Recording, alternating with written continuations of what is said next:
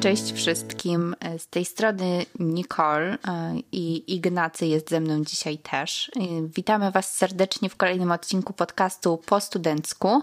Tak jak już mówiłam, jestem z Wami dzisiaj ja, studentka dziennikarstwa na studiach magisterskich, e, prywatnie kocia mama i feministka. A Ty, Ignacy, powiedz coś o sobie ale taki wstęp barwny dałeś, że ja teraz muszę coś podobnego powiedzieć. Coś takiego. E, ja jestem studentem psychologii, jestem, e, można powiedzieć, pasjonatem sportu i dzisiaj też troszkę przybliżę e, środowe wydarzenia, a konkretnie mecz między Polską a Anglią.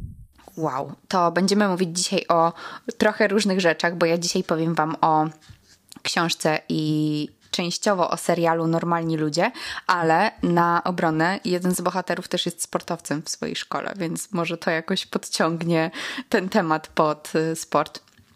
I najpierw zacznę ja, a potem będzie mówił Ignacy, więc jeśli lubicie bardziej sport, to możecie mnie przewinąć, nie obrażę się.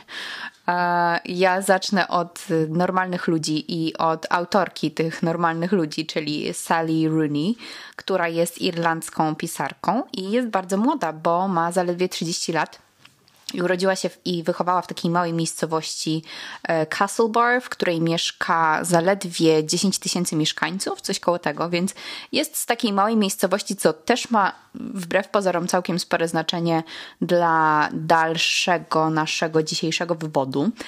I ona akurat studiowała na uczelni, która nazywa się Trinity College Dublin. Jeśli mamy rozmawiać o takich właśnie uczelniach światowych, rozpoznawanych, prestiżowych, z takimi wieloletnimi tradycjami, no to jest to właśnie Trinity College Dublin i tam skończyła angielski, język angielski na licencjacie i potem studiowała politologię, ale na poziomie magisterskim ukończyła w sumie literaturę amerykańską.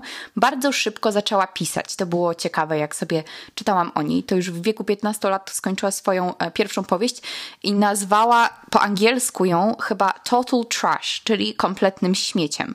Nie wiem, czy tak było naprawdę, czy po prostu tak powiedziała, bo wydaje mi się, że czytając jej inne książki, to można powiedzieć, że no, trudno jest uwierzyć w to, że napisała coś, co można nazwać kompletnym świeciem, ale to ona to powiedziała. I jej taką powieścią debiutancką była książka Rozmowy z przyjaciółmi, i właśnie ta książka została opublikowana w Polsce dopiero miesiąc temu, jakoś tak pod koniec lutego, w wydawnictwie WAB. I y, tą drugą książką są właśnie Normalni Ludzie, ale ona się jako pierwsza ukazała w Polsce, bo była wielkim hitem i takim bestsellerem, i też książką y, bardzo polecaną i przez czytelników, i przez pisarzy. I y, ci Normalni Ludzie to jest książka z 2018 roku. I ona y, w ogóle też podbiła różne listy, no nie przebojów, ale prestiżowych nagród literackich. Na przykład taką e, dostała nominację do nagrody Bookera i to jest najbardziej prestiżowa nagroda literacka w Wielkiej Brytanii, która jest przyznawana za najlepszą powieść e, anglojęzyczną z ostatniego roku. Wygrała też nagrodę Irish Book Award w kategorii Irlandzka Książka Roku i um, Waterstones, czyli taki można powiedzieć brytyjski empik, to jest potężna sieć sieć y, księgarni w Wielkiej Brytanii uznała tę książkę za książkę roku. I tutaj y, wkracza Barack Obama, cały na biało, który powiedział, że y, to jest jedna z najlepszych książek 2019 roku. On wypuścił taką listę 19 najlepszych książek 2019 roku i właśnie wymienił normalnych ludzi. Bardzo młodej, no wciąż młodej teraz, ale jeszcze młodszej pisarki wtedy. Więc jest to znana i uznawana naprawdę na całym świecie książka. I um, no miałam ostatnio ją okazję przeczytać, bo tak długo się wahałam, bo myślałam sobie, że to jest taka typowa książka dla nastolatków. Wiecie, jakaś taka romantyczna historia między chłopakiem a dziewczyną i no to już nie są moje klimaty, może kiedyś, ale teraz już zdecydowanie nie. No ale stwierdziłam, że skoro wychodzi jej nowa książka i tak widać, że faktycznie jest ceniona, no to dobra, to spróbuję. No i um, miałam ją akurat na Kindle, czyli w formie formie e, e-booka i zaczęłam ją czytać i po prostu nie mogłam skończyć. I tak zaczęłam jakiegoś wieczora, następnego wieczora już miałam chyba połowę i mówię sobie, dobra, jest piątek, wiecie, no w piątek trochę więcej relaksu, odpoczynku i mówię, przeczytam tylko 10%. I tak się skończyło, że skończyłam książkę o trzeciej nad ranem, cała już zmęczona, kolejny dzień, wiecie, sobota taka prawie jak na kac, no ale to nie był kac, to był literaturoznawczy kac, powiedzmy. I e, naprawdę mnie bardzo wciągnęła. Już dawno nie pamiętam, kiedy kiedy mnie coś tak wciągnęło, ta historia chyba mnie wciągnęła, chociaż tam się nie dzieje nic w sumie takiego specjalnego. No i teraz właśnie krótko Wam powiem o tym, co tam się dzieje w, w tej książce. Nie za dużo chcę y, streścić, bo wydaje mi się, że fajnie by było też odkrywać samodzielnie, co tam się dzieje.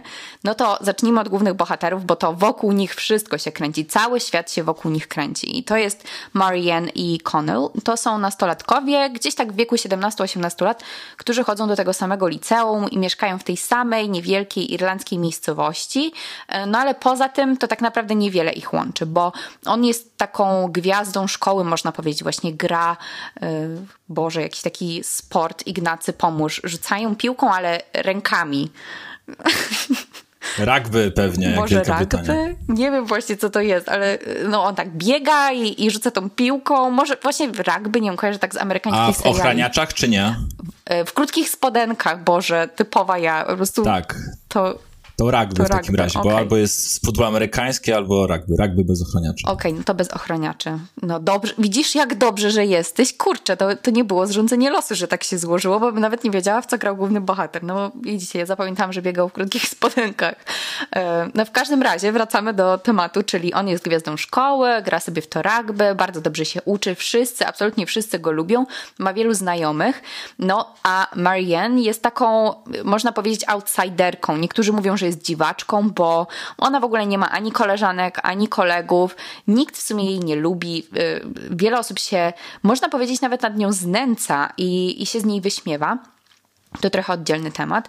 Natomiast Marianne pochodzi z bogatej rodziny i ona mieszka w takim pięknym domu, który y, sprząta nie kto inny, jak właśnie mama Connella. I rodzina Connella to jest w sumie on i jego mama, bo nie wie kim jest jego tata. I y, oni sobie bardzo średnio radzą finansowo. Jakoś dają radę, albo bardzo średnio. Z kolei Marianne jest bardzo bogata, znaczy no nie ona, jej rodzina i tam też nie ma ojca w tej rodzinie, więc to akurat znów, e, znów ich łączy.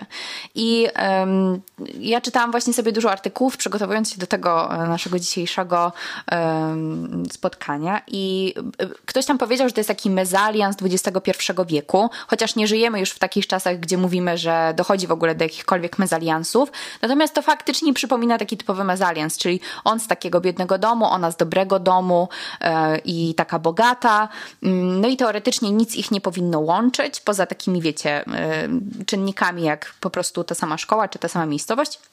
No jak się możecie domyślać, wcale tak nie jest, bo oni nawiązują relacje, są niby taką parą, niby przyjaciółmi.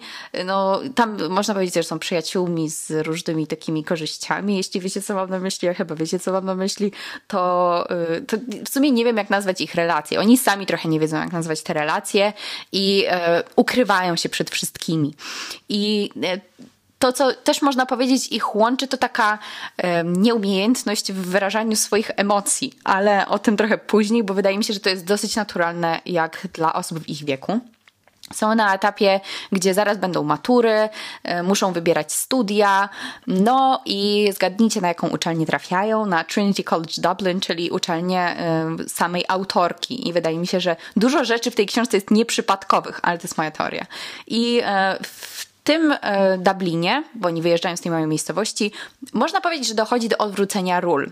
Ale nie chcę wam więcej zdradzić, żeby nie zabierać przyjemności z odkrywania tych e, nie tak wielkich, ale jednak trochę przewrotów, e, odkrywania nowych wątków i sytuacji, bo jest co odkrywać. Natomiast jako podsumowanie takiego w ogóle mm, takiej fabuły, powiedzmy, tej książki, to powiedziałabym, że to wygląda jak taka typowa historia miłosna, takich relacji wieloletnich, które zaczynają się gdzieś w liceum i się tak ciągną i ciągną i się tak przyciągają i odpychają, ale wydaje mi się, że to nie jest y, taka zwyczajna historia miłosna. Oni też wcale, wbrew pozorom, nie są tacy zwyczajni, chociaż o tytule to zaraz więcej powiem. I y, faktycznie na początku myślałam sobie, że ta książka to jest taka typowa książka dla y, young adults, czyli takich młodych dorosłych w wieku mniej więcej naszych bohaterów, czyli lekko po dwudziestce ale kilka wątków i kilka takich y, aspektów tej książki powiedziałabym, że wskazuje na to, że raczej nie jest to do końca young adult, albo że ta książka jest w tym nurcie young adult, tylko jest trochę inna niż bym się spodziewała, bo ja zazwyczaj myślę, że young adult to będą, wiecie, y, coś w stylu wampira wysysającego mi krew, albo jakieś zombie i bardzo dziwne te relacje, albo takie właśnie błahe historie miłosne, a to, a to ta książka nie do końca taka jest, więc być może jest to jakiś przewrót w, w tym gatunku. No ale dlaczego książką społeczną y, ona nie jest, to też powiem później. No i e, też możecie się domyślić, jeśli czekacie na to, to będzie trochę o serialu, ale to na samym końcu, bo teraz o, o samym tytule książki, i zastanawiałam się właściwie, czy normalni ludzie to jest taka zwyczajna, banalna nazwa. Bo no, historia jest taka, tak jak mówiłam, zwyczajna, oczywiście ciekawa, fajnie się czyta, y, no ale nie ma tam Edwarda i Belli, takich zupełnie niespodziewanych akcji. Raczej wszystko jest dosyć, y, powiedziałabym, nawet przewidywalne. I co ciekawe, no wciąż, cie... co ciekawe, wciąż ciekawe. No powiedziałam trochę jak masło maślane, ale tak faktycznie było. Są tacy e, młodzi ludzie w liceum, odkrywający trochę swoją cielesność, trochę relacje i e, no co w tym może być takiego, wiecie, nadzwyczajnego? Więc może dlatego to są ci normalni ludzie, bo każdy z nas w sumie był kiedyś taką osobą. Też wydaje mi się, że przez to łatwiej się w ogóle utożsamić z bohaterami, utożsamić się z tą historią, bo y, faktycznie prawie każdy z nas przechodził przez jakieś takie, nie wiecie, relacje pierwsze, jeszcze takie niedopowiedziane jest to wszystko i no być może to też sprawia, że ta książka jest taka popularna, że każdy może trochę siebie znaleźć. Um, ale jak pewnie się domyślacie, jest jakaś druga strona, przynajmniej ja tak sobie mówię, że jest ta druga strona, bo zaczęłam się zastanawiać, co to znaczy, że oni są normalni, albo w ogóle co to znaczy normalni ludzie, nie? Kim są ci normalni, a kim na przykład są nienormalni ludzie? Gdzie jest ta norma? Nie wiedziałam, co, co o tym myśleć, bo wydaje mi się, że wbrew pozorom tytuł jest trochę przewrotny i no, oni wcale nie są tacy, wiecie, zwyczajni, bo jeśli myślimy sobie, że normalni ludzie tacy, wiecie, właśnie zwyczajni, bez jakichś większych problemów, no to nie. Oni mają naprawdę często poważne problemy, nie wiem, w rodzinie, czy problemy psychologiczne, y, czy tacy zwyczajni, no znów nie, bo studiują na świetnej uczelni, też całkiem dobrze im idzie, y, są bardzo inteligentni, podróżują, Y, jeden z bohaterów, ta bohaterka główna jest bogata i obraca się w takim, y, no wiecie, artystycznym środowisku, więc znów nie wiem, czy to jest takie, takie zwyczajne i czy jest takie oczywiste. To w sumie zostawiam też do dalszej dyskusji, bo nie będę mm, zbyt długo o tym mówić. No i jestem zwyczajnie ciekawa co sobie o tym myślicie. Innym takim mm, ważnym w sumie aspektem, jak będziecie zaczynać tę książkę, jeśli jeszcze nie czytaliście albo nie czytałyście, to to, że dialogi nie są w żaden sposób odznaczone. Czyli nie ma w ogóle myślników, nie ma takich zdań po myślniku typu powiedział bohater, powiedziała bohaterka, albo rzekł, rzekła z zachwytem, ze strachem i milion innych takich wariantów. I faktycznie te pierwszych 10% książki y, na moim Kindle to było takie przewracanie kartki i zastanawiałam się, kurczę, czy mi się trafił jakiś nieudany e-book, czy no, dobra, no powiem, to nie był taki e-book, co, co go sobie kupiłam, tylko go dostałam, ale jeśli coś, to nic nie wiecie o tym. I myślałam sobie, że może to jest jakaś kara, że, że nie kupiłam tego e-booka i wszystko jest takie wybrakowane, no gdzie są te myślniki? No i potem zaczęłam czytać dalej. Napisałam też do koleżanki, która wiem, że tę książkę już przeczytała i mówię, słuchaj, czy ten e-book jest taki, czy w papierze też ta książka taka jest? On mówi, nie, ta książka faktycznie taka jest. I ja mówię, kurde, o co tutaj w ogóle chodzi? Czemu nie ma myślników? Czemu ja się muszę domyślać, kto co powiedział? Często właśnie było tak, że ja nie wiedziałam, kto co mówi przez pierwszych tam 20% książki i musiałam wracać i dopiero analizować, albo potem się okazywało, kto co mówił. I to było zaskakujące. I nawet bym powiedziała, że tak chyba zaskakujące na plus, bo trzeba było być uważnym, czyli to nie jest takie czytadło, że się czyta i po prostu kartki lecą i w ogóle bez zastanowienia sobie to czytałam, tylko faktycznie się musiałam zagłębić w tę historię, żeby wiedzieć w ogóle co się dzieje. No i dla niektórych to jest denerwujące, jak sobie słuchałam audycji na temat tej książki dzisiaj, to jedna recenzentka powiedziała, że to było irytujące i bardzo jej się to nie podobało, a z kolei inna moja koleżanka powiedziała, że nie, no w ogóle teraz ona chce tylko takie książki czytać, gdzie nie będzie 50 500 raz powiedziane powiedział bohater, powiedziała bohaterka. No i jak widzicie, co człowiek to opinia. No i wydaje mi się, że to jest okej. Okay. No każdy sobie jakoś tak inaczej o tym myśli. Dla mnie to akurat było w porządku. Trochę mi zajęło, żeby się do tego przyzwyczaić, ale okej, okay, akceptuję, doceniam nawet, bo wydaje mi się, że byłam bliżej jak gdyby tych bohaterów i narrator też mi się tak nie wcinał w te różne sytuacje, no często dosyć intymne i emocjonalnie i fizycznie. Natomiast to, co też było y, takie, nie może jakieś super nietypowe, ale też bardzo ważne w kontekście tej książki, czyli przeskoki czasowe. Często coś się działo i było coś ważnego, jakiś wątek jest budowany przez ileś tam stron i nagle koniec, ucinane i przeskakujemy o cztery miesiące w przód, i dopiero z czasem dowiadujemy się w ogóle, co się wydarzyło. I też mi się wydaje, że nie wiem, czy to było celowe, ale to bardzo wciąga, bo się po prostu chce wiedzieć, jak się skończył jakiś wątek. Kończy się rozdział w takim momencie, wiecie, kulminacyjnym. I nagle koniec, odcinanie, i dopiero człowiek się dowiaduje z czasem, z jakichś opowieści, tak nie do końca wprost, o tym, co się ważnego wydarzyło, a to są bardzo dla fabuły ważne rzeczy. I jesteśmy już po tym, jesteśmy też po. Yy, po już jakichś refleksjach na temat tego, co się wydarzyło i no w sumie mi to znów, mi to odpowiadało. Jakoś nie uważam, że to było negatywne, ale z drugiej strony myślę sobie, że to nie było super innowacyjne rozwiązanie, które totalnie pierwszy raz się z tym spotkałam, no bo zdecydowanie nie.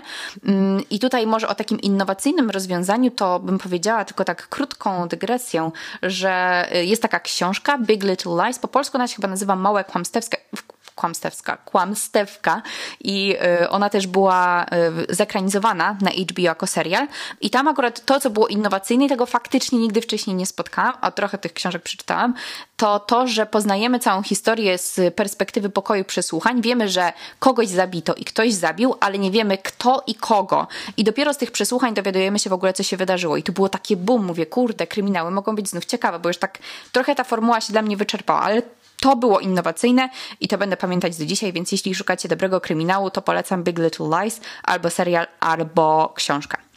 I tutaj wracając do normalnych ludzi, to doceniam akurat takie rzeczy, bo no nie było to takie oczywiste, to też sprawiało, że mm, no ta książka była jak gdyby taka powyrywana. Ja w ogóle bardzo lubię jak są e, rozdziały, bo wtedy gdyby czuję, że robię jakiś progres z czytaniem, ale też y, z takich bardziej formalnych aspektów to wydaje mi się, że to pokazywało taką prawdziwą i naturalną dynamikę ich relacji. Oni czasami się tak przyciągali na bardzo krótko, ale intensywnie i odciągali się na kilka miesięcy i wydaje mi się, że tak było bardziej naturalnie i bardziej tak, jak jest w ogóle w rzeczywistości.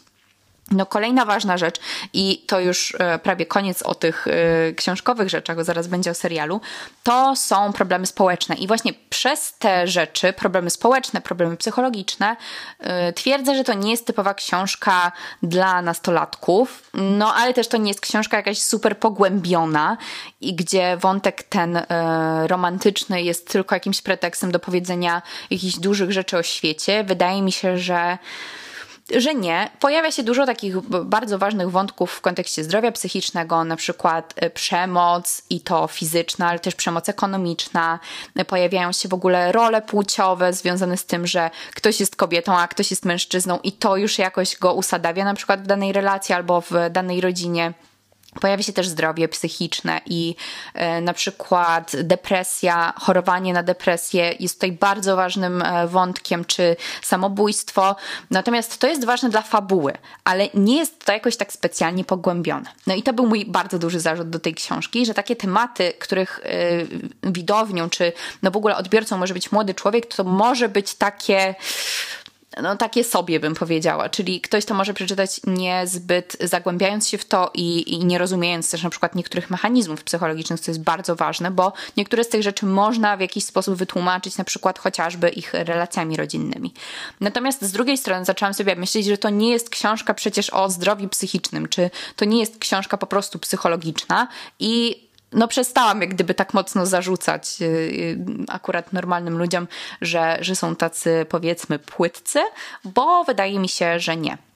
Drugim takim zarzutem, na początku z mojej strony, ale znów też nie, bo sobie pomyślałam i już sobie odmyślałam ten zarzut, to było to, że ci bohaterowie ze sobą nie rozmawiają. I myślę sobie, po prostu porozmawiajcie, no zróbcie sobie jakiś, y, jakąś godzinną sesję szczerości przy stole i wszystko się rozwiąże. Tak sobie myślałam, że tak będzie.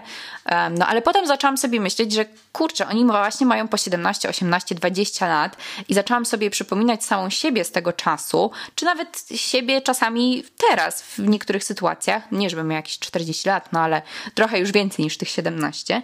I faktycznie wydaje mi się, że, że no, każdy ma taki problem z wyrażaniem na przykład swoich potrzeb, swoich emocji, swoich życzeń, swoich oczekiwań co do drugiej osoby, że w ogóle budowanie takiej pierwszej relacji, bo dla obu to była taka pierwsza relacja, taka poważniejsza, no wcale nie jest takie proste, więc z drugiej strony czemu się tak na nich wkurzać, że oni ze sobą nie rozmawiają? Ani to nie jest wina tej autorki, że tak to zrobiła, bo zrobiła to właśnie tak, jak jest w rzeczywistości, ani tych bohaterów, bo oni też nie mają narzędzi do tego, żeby na przykład ze sobą rozmawiać, bo nie mają przykładów ani z takiego życia rodzinnego, ani z życia um, na przykład wśród swoich rówieśników, więc wydaje się zupełnie naturalne, że oni ze sobą nie rozmawiają, trochę nie ogarniają tych relacji, więc tego już no, odeszłam od tego argumentu, już teraz tego nie krytykuję, Pogadałam z różnymi ludźmi i też e, właśnie przez to uważam, że super jest czytać książki i rozmawiać z ludźmi o tym, bo, e, bo można się otworzyć na jakieś nowe, mm, nowe rozumienie albo właśnie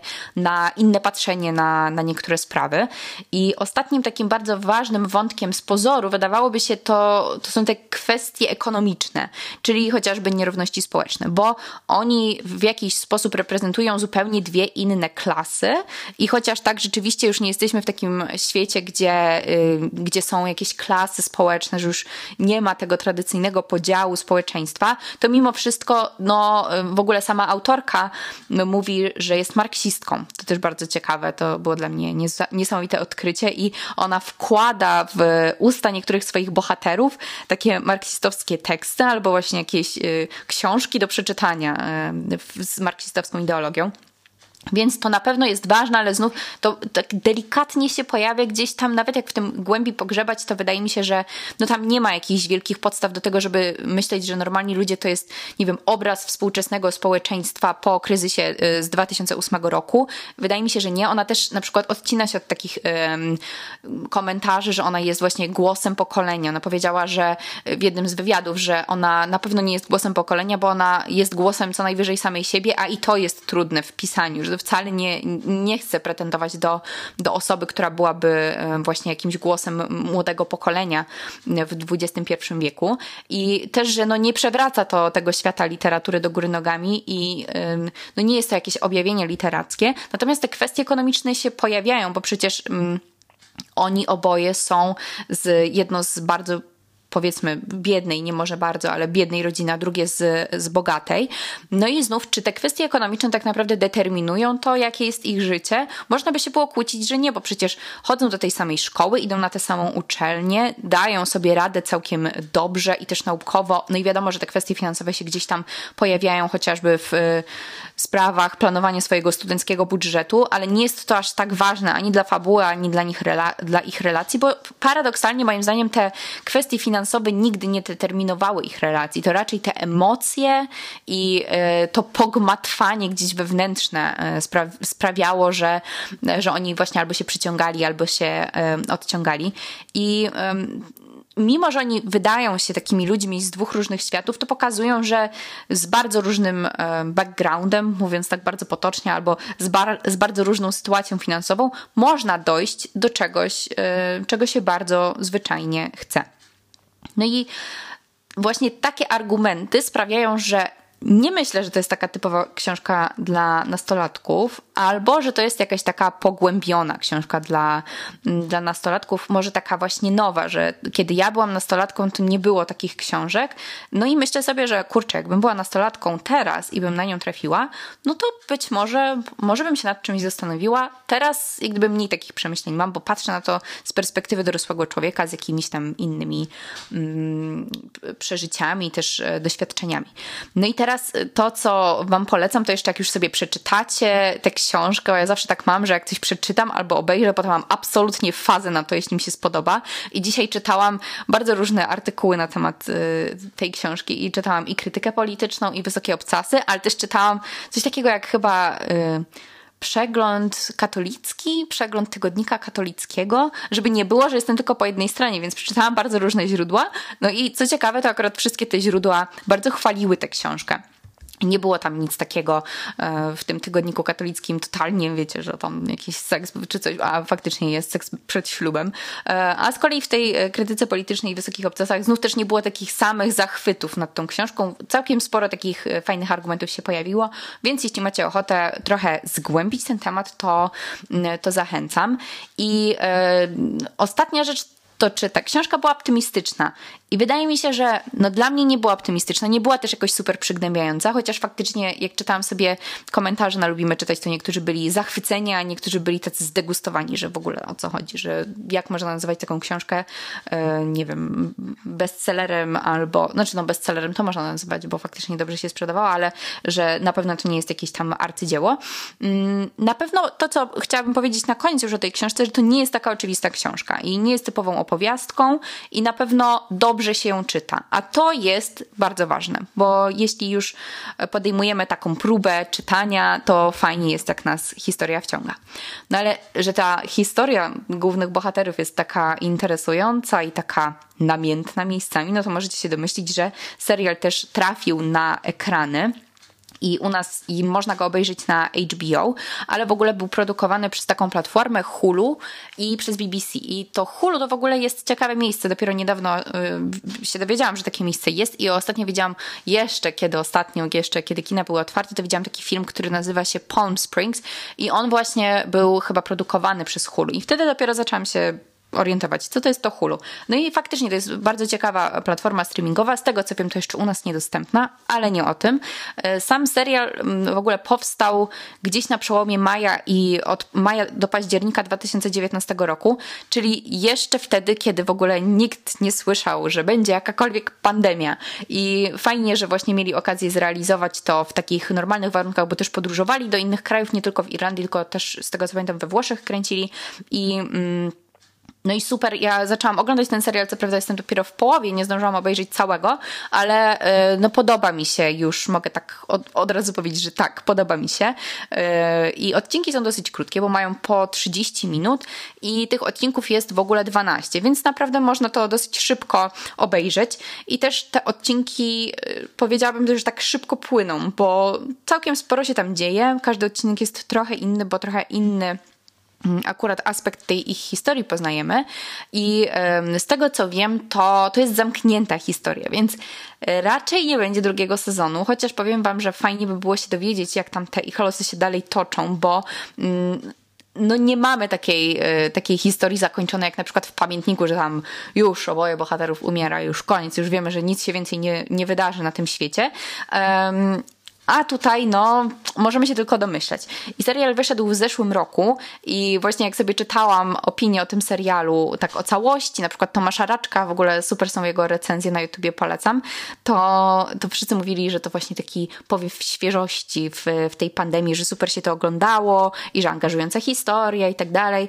Um, ale zaczęłam się zastanawiać, to już inny temat, już tak zupełnie odbiegając, na ile faktycznie takie rzeczy tam się po prostu podobają, bo, bo już jesteśmy trochę zmęczeni tym światem, czy one rzeczywiście są takie dobre. No ale wydaje mi się, że to nie tylko y, my widzowie myślimy, że to jest dobry serial, bo ja też uważam, że, że jest w porządku, przynajmniej to, co widziałam teraz, bo serial był nominowany chyba do jakichś 16 różnych nagród, w tym do Złotych Globów i tutaj akurat do Złotego Globu była nominowana aktorka Daisy Edgar Jones. No i jest też e, bardzo ciekawy aktor. Jako kobieca część publiki muszę powiedzieć, że fajny jest, tak tylko powiem. I y, bardzo fajnie się buduje ta relacja między nimi. Widać, że, y, że coś tam między nimi po prostu faktycznie jest. Oni są tacy naturalni w tym, że się chce to oglądać. I, y, I wiadomo, że tam jak gdyby większy aspekt, tak na razie, z tego co widzę, jest na tę ich fizyczność, ale powiem wam, że jak się na nich patrzy, to faktycznie wierzy się w tę historię. No i serial jest bardzo wierną kopią książki, więc tam w, w tym, na tym poziomie fabularnym to nie dzieje się nic takiego zupełnie przewrotnego. Więc jeśli jeszcze nie oglądaliście i jeszcze nie czytaliście książki, to powiedziałabym, że najpierw przeczytajcie książkę, a dopiero potem obejrzyjcie serial, żeby sobie to porównywać i żeby książka potem nie była po serialu dla was jakimś takim rozczarowaniem, że o, książka to nie, to serial lepszy, bo y, jest szansa, że, że trochę zmieni wam to perspektywę, jak najpierw przeczytacie. No i e, cóż, powiedziałabym, że to jest jakiś hit, to jest jakiś taki przewrót, można powiedzieć, że dużo ludzi sięgnęło po prostu po, po jakąś taką książkę, która nie jest do końca oczywista. Mm, ale czy jest to taka książka przewracająca zupełnie świat literatury? Powiedziałabym, że nie. Natomiast fajnie się to czyta. Ja spędziłam z tą książką e, miły czas i też nie taki płytki czas, bo coś tam sobie pomyślałam w trakcie. Jestem bardzo ciekawa, co wy myśle, wymyśleliście albo wciąż myślicie o tej książce. Jeśli um, macie czas na to, to zostawcie może jakiś komentarz na YouTubie albo na Facebooku, coś skomentujcie i dajcie znać, co myślicie o książce Normalni Ludzie i o serialu też.